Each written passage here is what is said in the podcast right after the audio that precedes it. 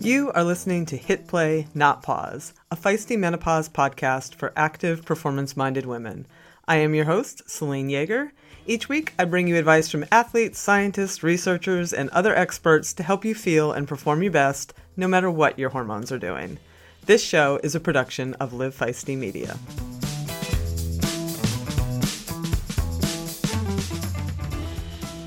Hey, Feisties! Welcome to the live launch of Hit Play, Not Pause. As I've mentioned previously, I am the co-author of the book Roar, which I wrote with exercise physiologist and nutrition scientist Dr. Stacey Sims. We created Roar to help women work with their unique physiology to feel and perform their best. It was and continues to be a big hit. But our menopausal readers let us know loud and clear they wanted more info on how to handle this particularly challenging time of life. So by popular demand, Stacey and I are writing a follow-up to Roar, specifically aimed at active, performance-minded women in their menopausal years. So Stacey was a natural to have as my first podcast guest. And man, she did not disappoint. She delivers so much gold in this one, I'm just going to stop talking and get straight to it. Thanks for listening.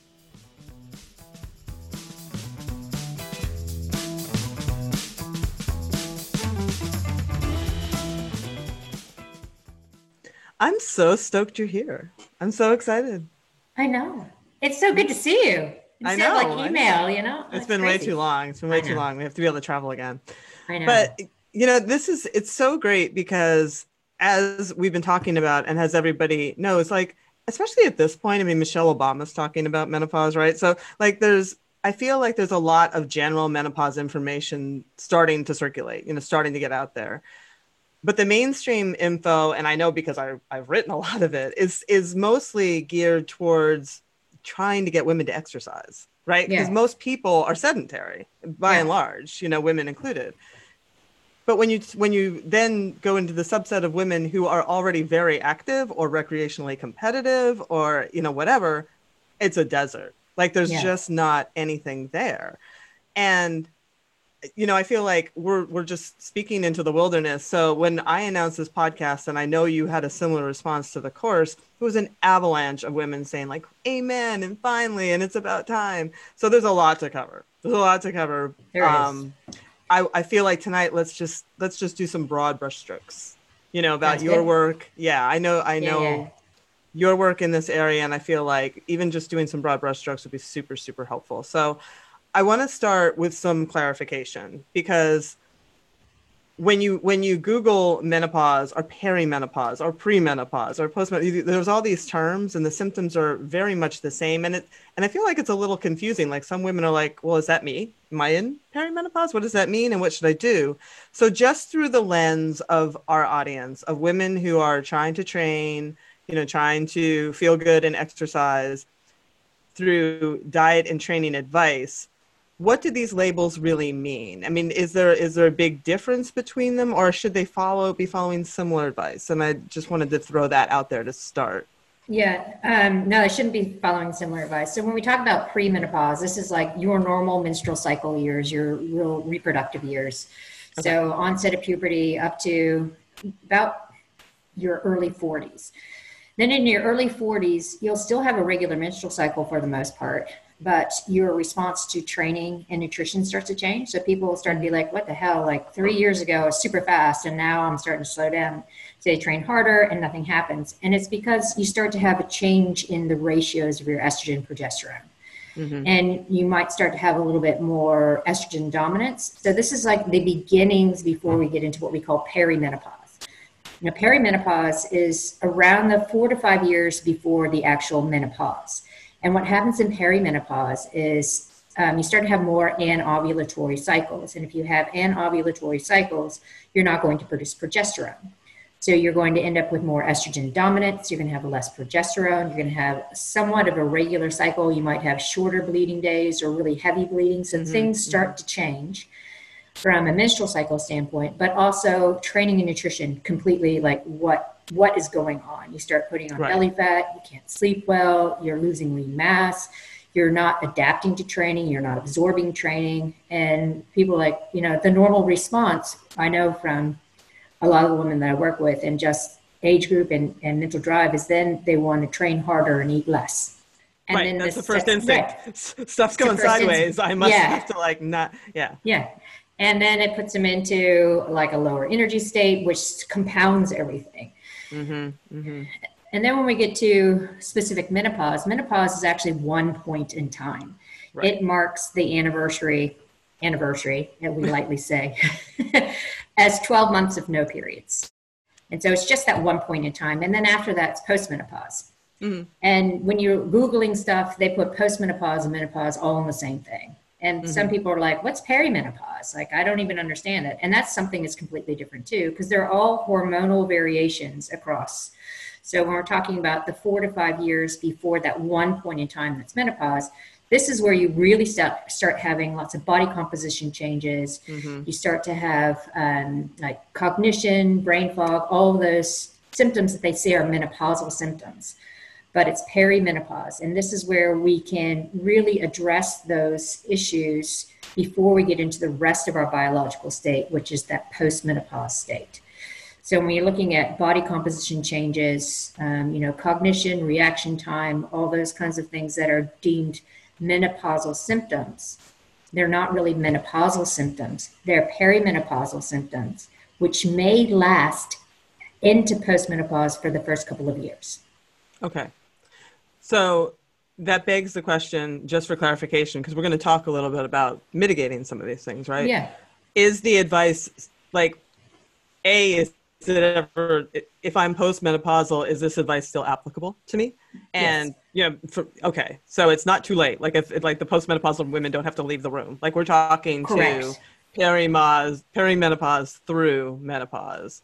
Because right. the same things that you're doing when that starts to happen, I'm imagining continue. Exactly. Yeah. So okay. when we're looking at it, it's what's happening from a hormonal standpoint, because all the sex hormones have a direct effect on all our systems. And in the perimenopausal state, the body's trying to understand what to do when we don't have those hormones.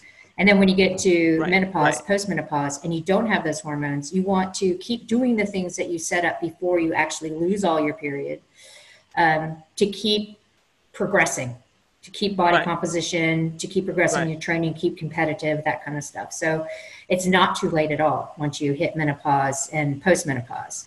So everybody, the number one thing that I hear, I'm sure you hear, I started to experience a few years back, is that it seems like an overnight weight shift. It seems like all of a sudden you look in the mirror and it's like, where did my muscles go? Where did yeah. this weight, you know, like what's driving that?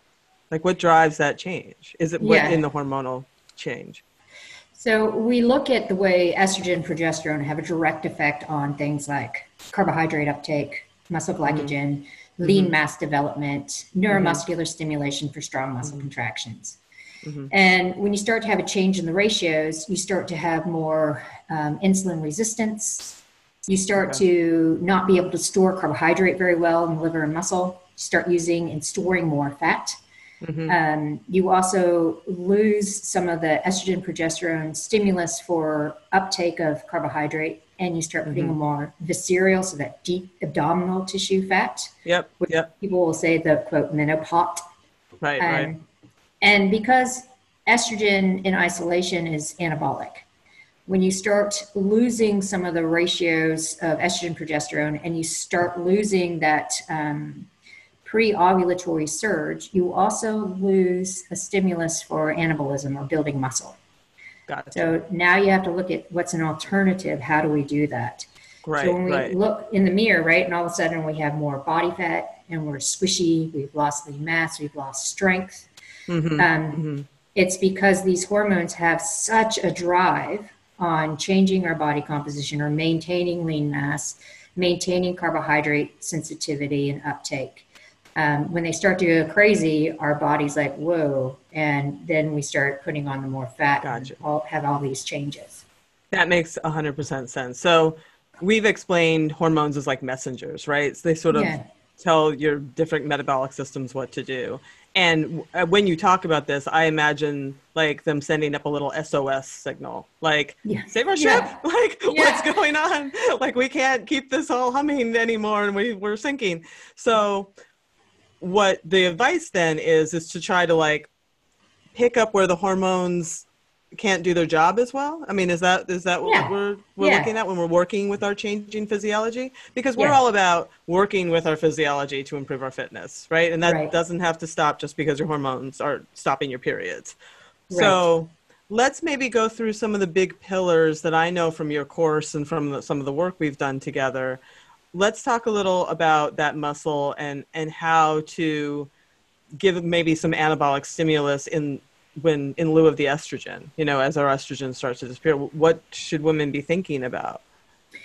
So there's this, I'll have to backtrack a little bit, because when I'm looking at what's happening, primarily in the master's women, where the perimenopause onwards, most people start to gravitate towards the long, slow distance. So you're seeing an uprise in like the ultra distance rides, the ultra running, that kind of stuff, because the body's becoming more attuned to long, slow, and metabolizing fat. Because when we lose the hormones, we drop back down to inherent sex differences at birth. So when we're looking at inherent sex differences, women have more proteins in the mitochondria to use long and short chain fatty acids. So we default to using more fatty acids for fuel. We also have different in muscle enzyme activity to be able to have fast twitch fiber action and regeneration, and using some of the fuel for fast twitch. So when we're looking at what happens when we lose the estrogen and we have that default back down to sex differences, we need to enhance what estrogen's done. So instead of gravitating into the long, slow, because your body's really primed for doing that, you need to counter it. We need to look at doing the high intensity stuff. We need to look at doing heavy resistance training.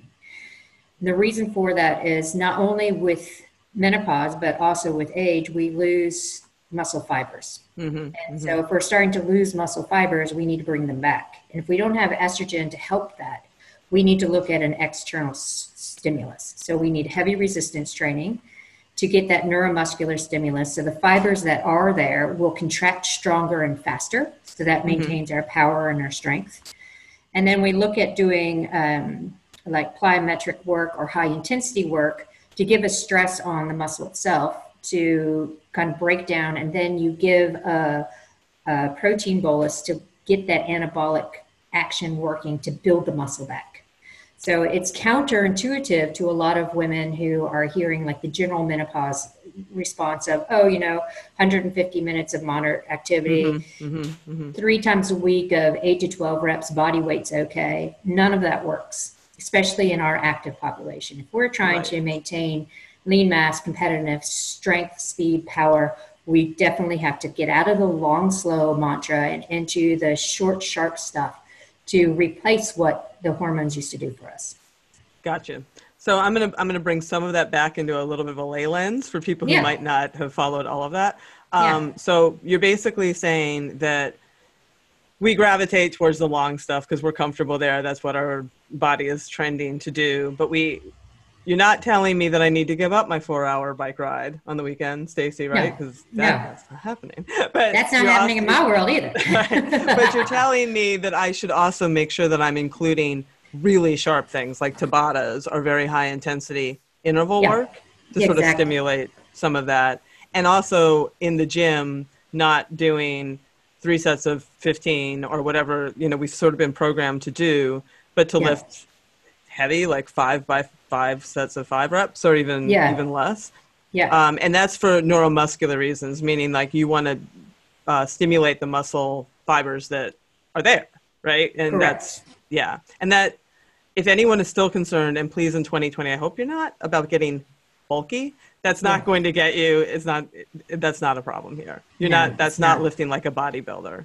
Not at all. It's just going to make you feel great, right? Yeah. And can you define plyometrics for some people who may be unfamiliar with it or maybe a little scared of it? So it's technically jump training. So you're looking at box jumps, squat jumps, any kind of multiplanar jumping action. So bounding, skipping, even jump roping, that's technically a jump training, right? Mm-hmm. And it doesn't have to be like the scary look at the, you know, the 20-year-old track runners who are like jumping over hurdles and stuff. Right. Huh. No, it's like, I wasn't very good at that when I was 16. Let alone now. I'm not going to do that now either, right? Yeah. And so it's like in your house, if you have a step, you can either jump up the step or jump down, right? It's 10 minutes 3 times a week of doing some kind of multi-directional jump training. Okay. And it's for bone stress, but it also causes what we call an epigenetic change. So situational change. Turns on your DNA, or turns on your genes? Yeah. Is that what you're saying?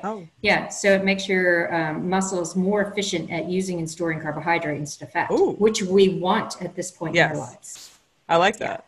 Because you're talking about the insulin resistance. So it's helping to counter some of that insulin resistance too. Yeah. Super important. You also mentioned protein bolus. And I'm sure that most people are like, what's a bolus? Is that? Sorry.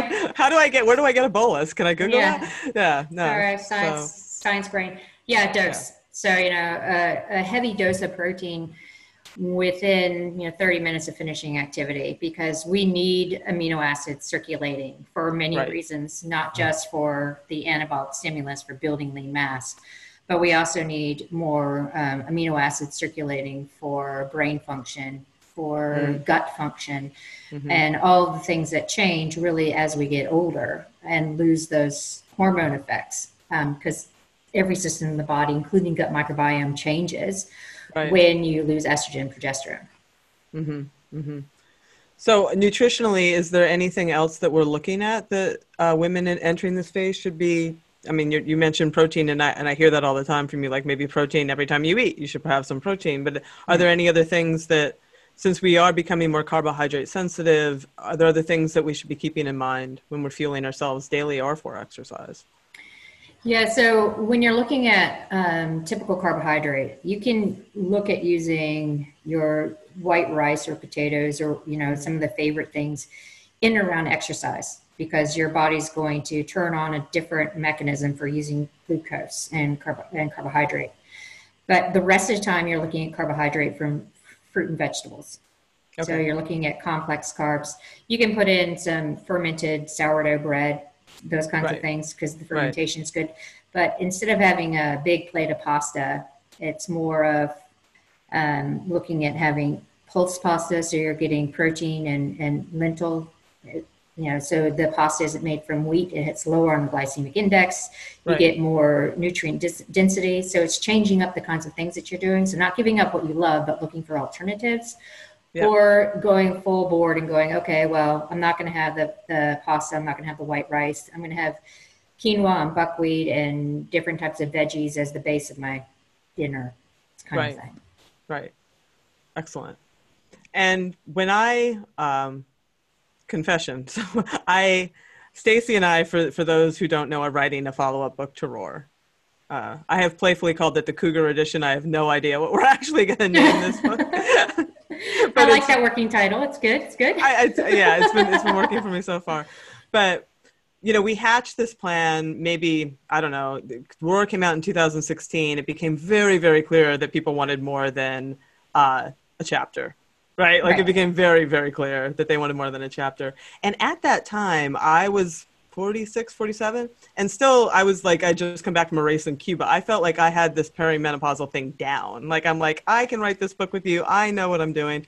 And then overnight, I was like, what the hell is going on? Like, just like you said, I mean, all of a sudden, my body composition was changing and my sleep was like weird. And I was like having anxiety. I always have anxiety. So I thought maybe that's just me. But anyway, I thought I can't write this book. So I contacted Stacey in kind of a panic, and you were totally unfazed, and you gave me a bunch of this advice. And you also mentioned 2 adaptogens that I had to Google. I couldn't admit to you that I had no idea what you just said. I was like, I just kept going shish shots, and I finally found them.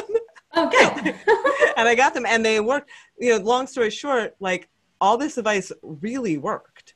And it gave me, like, I felt great on my bike again. You know, I'm not as fast as I was 10 years ago, but I feel much more like myself, and I'm still hitting some PRs and standing on some podiums. So like, it was really great. And then I was like, okay, I can write this book. But can you talk first a little bit about those adaptogens and like what that does? Yeah.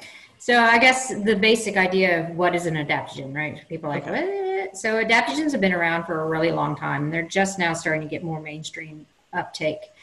They're basically plant compounds in things like Indian ginseng. You might get a maca smoothie. And then some of the mushrooms that are around, like cordyceps and stuff that have been around, people have heard about. But there are some really specific adaptogens that work directly on our stress and hormonal system. So we have ashwagandha, which is one that's kind of good for everything. Schisandra is more of a stimulant for brain fog and wake up kind of stuff. Maca is one, and rhodiola. All these four have been really well researched through NIH and complementary alternative medicine. Same with black cohosh, but black cohosh is not an adaptogen. That's the hot flash one, right? Yeah, yeah. I hear about that for hot flashes. Okay. Yeah. So the thing about adaptogens is they work sort of like an antidepressant, where you take them and they'll attach to cortisol receptor sites, or they will attach to some of the estrogen receptor sites and moderate some of the flux that's happening. Because when we're perimenopausal and postmenopausal, we end up with more baseline elevation of cortisol, which is one of the reasons people feel really anxious and can't sleep. Stress hormone. Stress hormone, yeah. Right. And then with, the fluctuation of estrogen, and sometimes the estrogen receptor sites are super stimulated and sometimes they're not, depending on levels. Okay. So the adaptogens go in and attach to some of the receptor sites. So it just kind of flatlines all of those crazy responses and helps your body really adapt to stress in a positive manner. So when we look at using Schisandra, Schisandra is really good at giving you brain focus, because not only does it help mitigate cortisol, but it also helps with serotonin and some other neurotransmitters. And ashwagandha is more of a relaxation. It works on cortisol as well, but it activates more of your parasympathetic response, which rest and digest. Which we have a really hard time activating when we have elevated cortisol. We can't sleep well. Like, we're always in this high stress state. So it helps with recovery. Is that what I'm hearing you say? Yeah, okay. It does. Yep. Mm-hmm. So they're really powerful because they do have this molecular structure that attaches to receptor sites that our body is used to having activated or downregulated, right? Right. So instead of taking like black cohosh, which is just for hot flashes, and it works. People aren't really sure, but they think that it works to temper the hypothalamus, which is your temperature center, but it doesn't affect your stress hormones. Some people use hormone replacement or menopause hormone therapy to put the hormones back in, because they're having all these hot flashes, right? Because they're really, really severe. Like going on the pill, like a low-dose pill? Okay. Yeah. But if you're kind of in between and you're like, what's going on? And you're not having really severe vasomotor symptoms where you have immediate sweats 4 or 5 times an hour and you can't sleep because you're having all sorts of night sweats.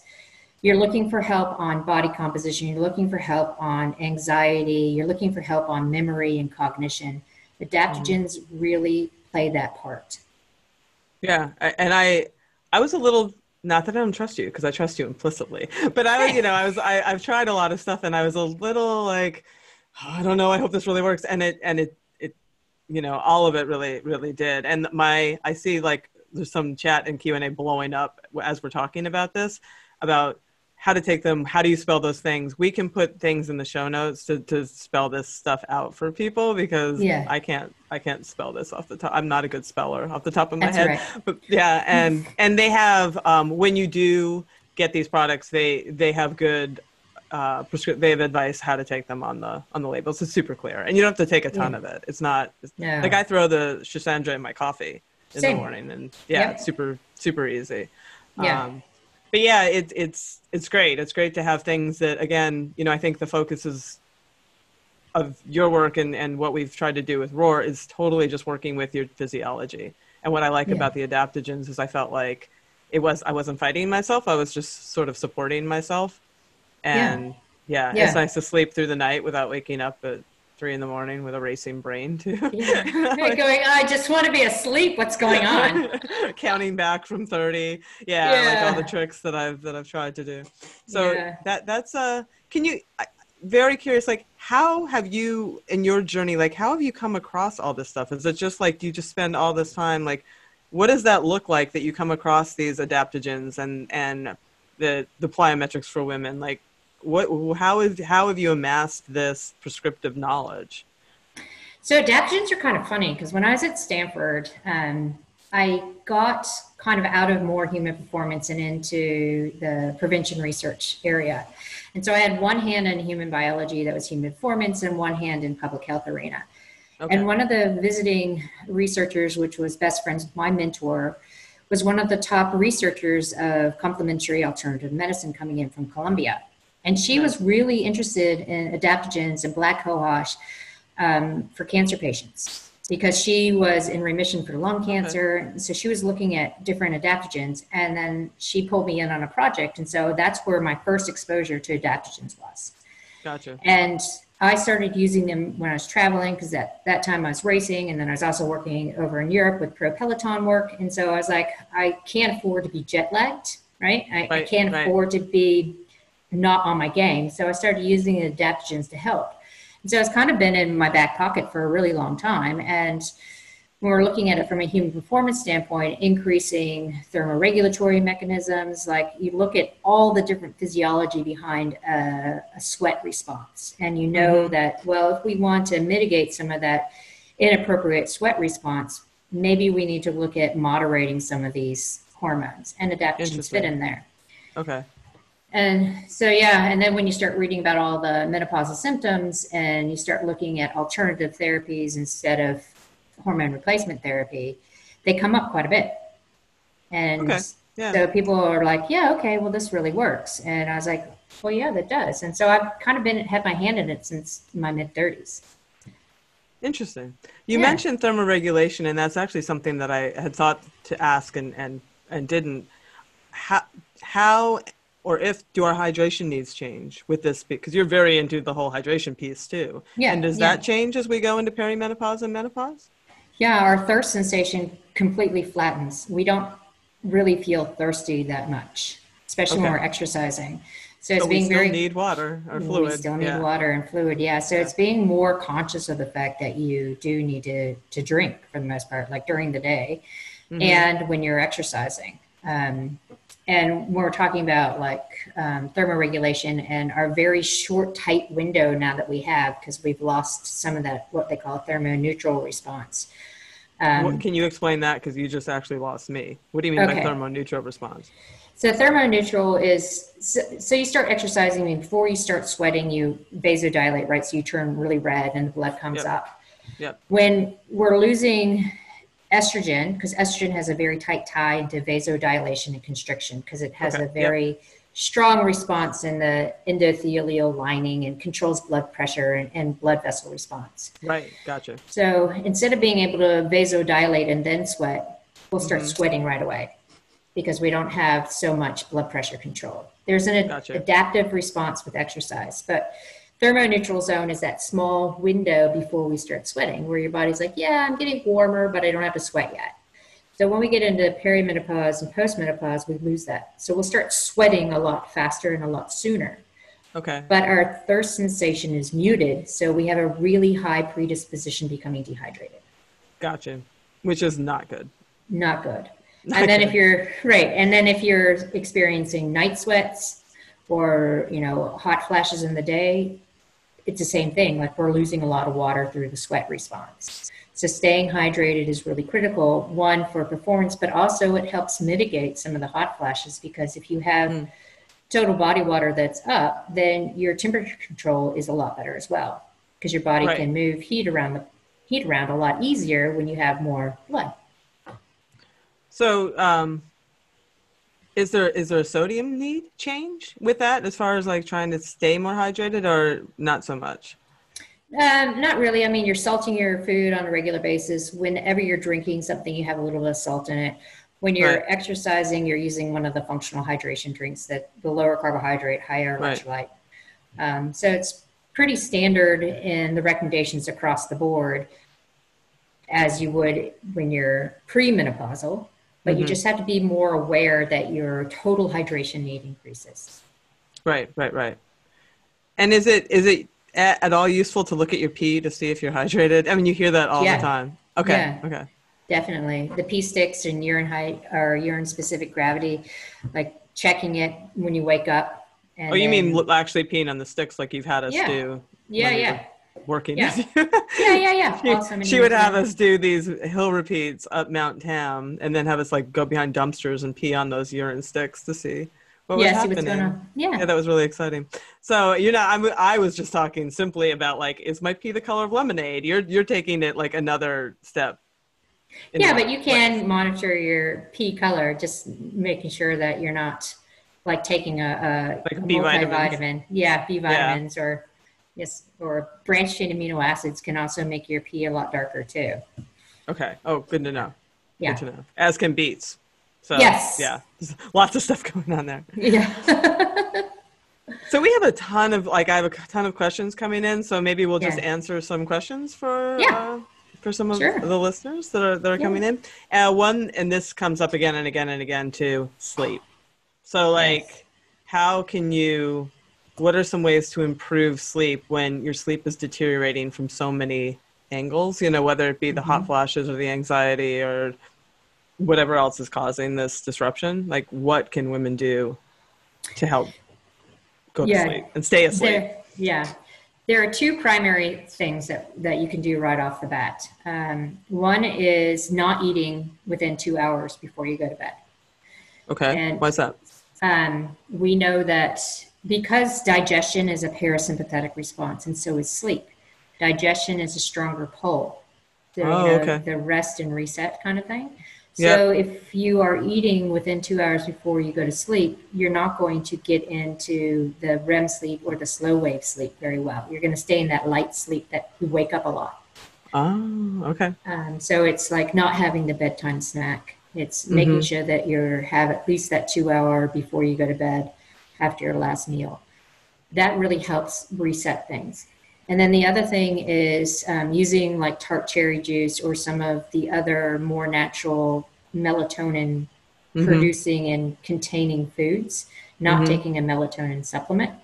Because when you lose estrogen, you also lose more melatonin production. So when you're looking at why can't I sleep very well, we need to boost our natural levels of melatonin. So I tell women, take cold tart cherry juice 30 minutes before bed, which seems counterintuitive to me saying, hey, don't eat 2 hours before bed. Right. But there's low sugar in the tart cherry juice and it gets out of the system quickly. So it doesn't affect digestion. So the coldness will help drop core temperature. The tart cherry juice helps with natural melatonin production. And if you're still having lots of problems sleeping, then you can look at using rhodiola, which is a relaxant, or ashwagandha before bed, because both of those help with sleep. Excellent. Yeah, that's super good advice. And that's interesting. I recently got a Oura ring. Like, this is not an advertisement for it, but yeah, like so many people are tracking all this stuff. I'm like, I need to know what's going on. And I noticed that look, it's a WHOOP strap, right? We've got our little trackers going. I know. But I noticed with the REM sleep that if I have had and I'm not one for late dinners, but sometimes it just gets that way, that it really does disrupt that. Totally. Everything else is good, but that piece is not so good. So it's interesting to hear you say that. But, I did a little self biohacking experiment over the month of August. Okay, do tell. Yeah, because I'm doing a couple of projects in advisory board for some projects for WHOOP. It's not an advertisement. It's just because I'm interested in the sleep tracking, right? Right. And a lot of the questions come up about sleep too. And so what I did is I collated most of the questions I get through the Dr. Stacey Sims about training and nutrition. And I kind of made this training program in accordance to what a lot of the questions are. So it's high volume, 70%, that gray zone training, high stress days, eating before bed because of a late meal. So I had these. So you were doing all that? I was doing all that. I felt awful. And so I have the month of WHOOP data that they put out, like the high strain, low recovery, poor sleep, all this thing. And I can pick out the nights where I'm like, shit, I'm going to have a peanut butter sandwich 20 minutes before bed. Feel awful, right? But I did on purpose. And I was like, fitness level dropped, stress went up, put on some body fat. My husband is like, what the hell? Because I was like, you're so like Robert irritable. De Niro, man. Like, you're just living like. I live in the dream. So I have all this and I'm like writing it up as like a little scope for people who want to know, right? But it's really interesting to see when you drop your REM and you drop your slow wave sleep, how poorly you recover and how poorly you adapt for 4 or 5 days afterwards. So one night of bad sleep really impacts fitness and recovery over the next few days. So sleep's super important. Recovery is harder, right? Like recovery is not, and that's not necessarily just a menopausal thing. I mean, that you talk to men, you talk to anybody at some point as we age. I mean, it just gets, the recovery process gets harder.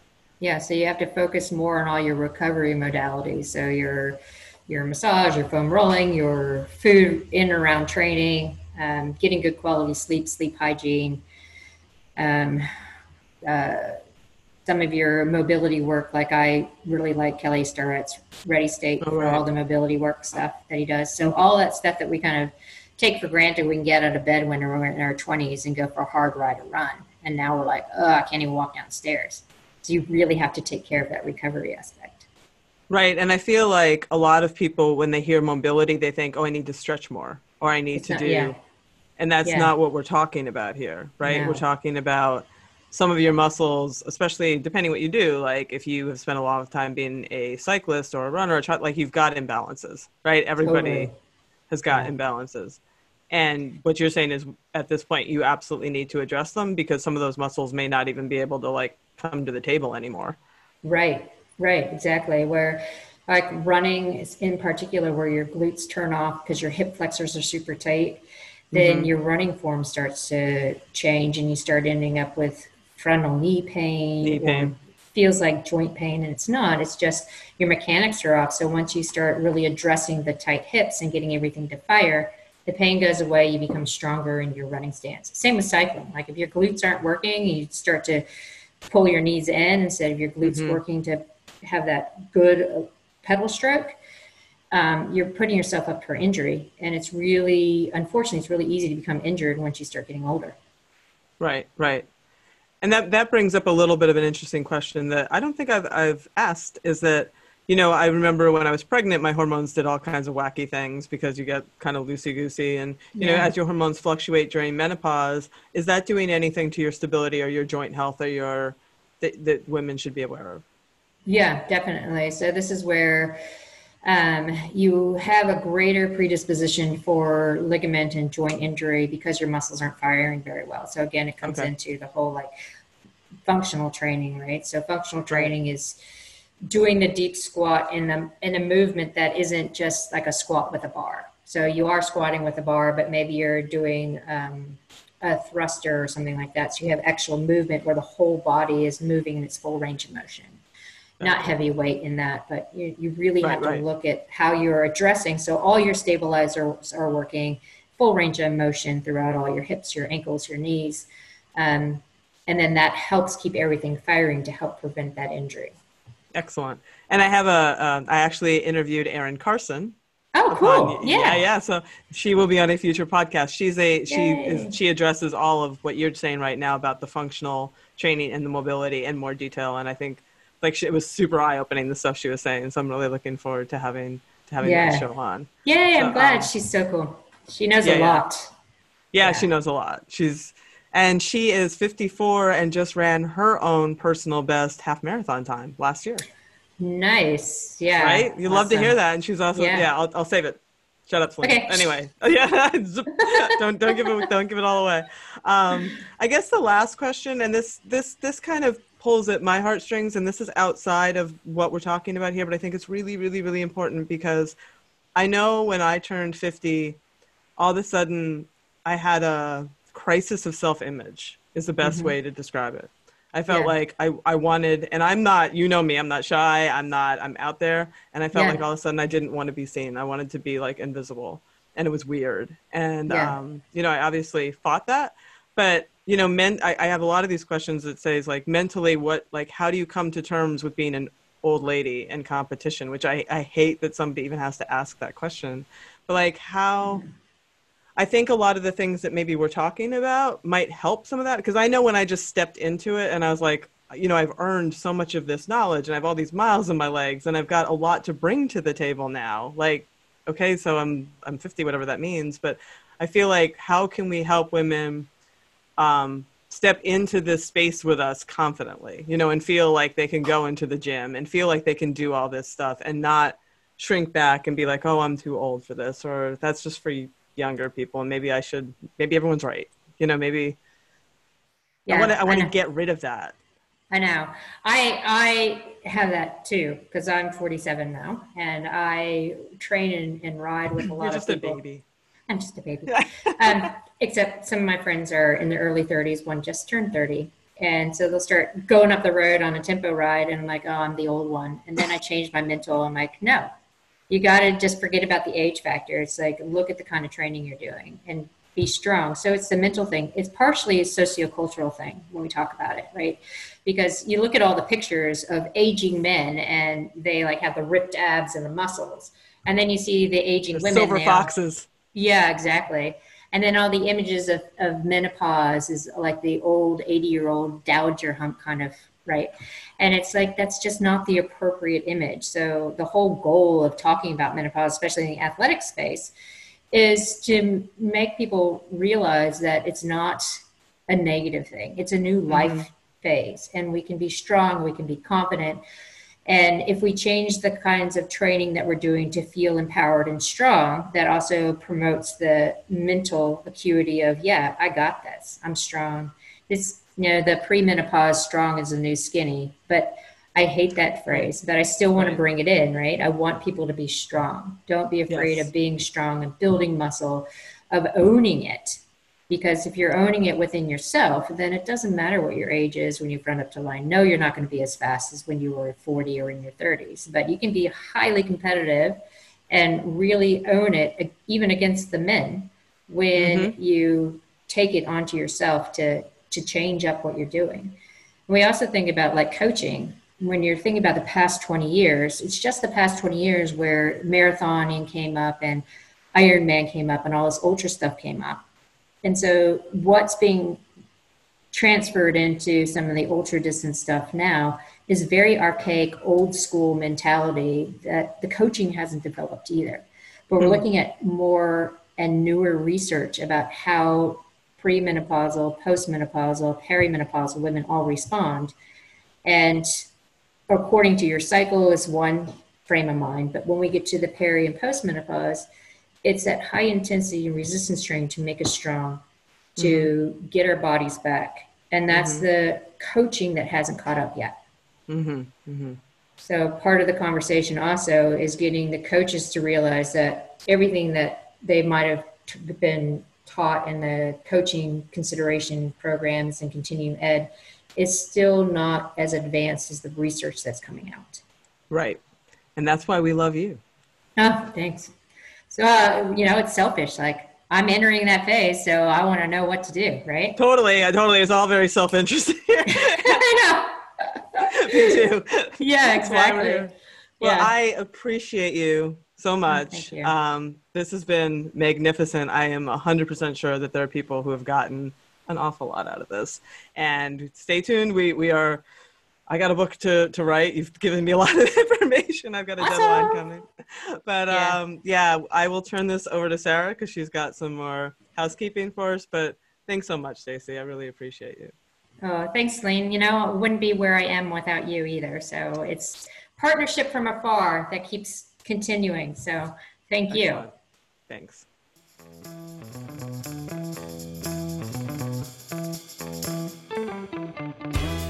You've been listening to Hit Play, Not Pause, a Feisty Menopause podcast for active, performance-minded women. I'm your host, Celine Yeager. The show is edited and produced by the strong, talented, and amazing women at Live Feisty Media. Follow us on social media at Feisty Menopause, and please help us spread the word. Screenshot and share this episode on your social media channels with the tag @Feisty Menopause. Share the show with your friends, And please subscribe, like, review, and rate this show wherever you get your podcasts. Word of mouth and good reviews make it easier for other listeners to find. Thanks for listening, and as always, stay feisty.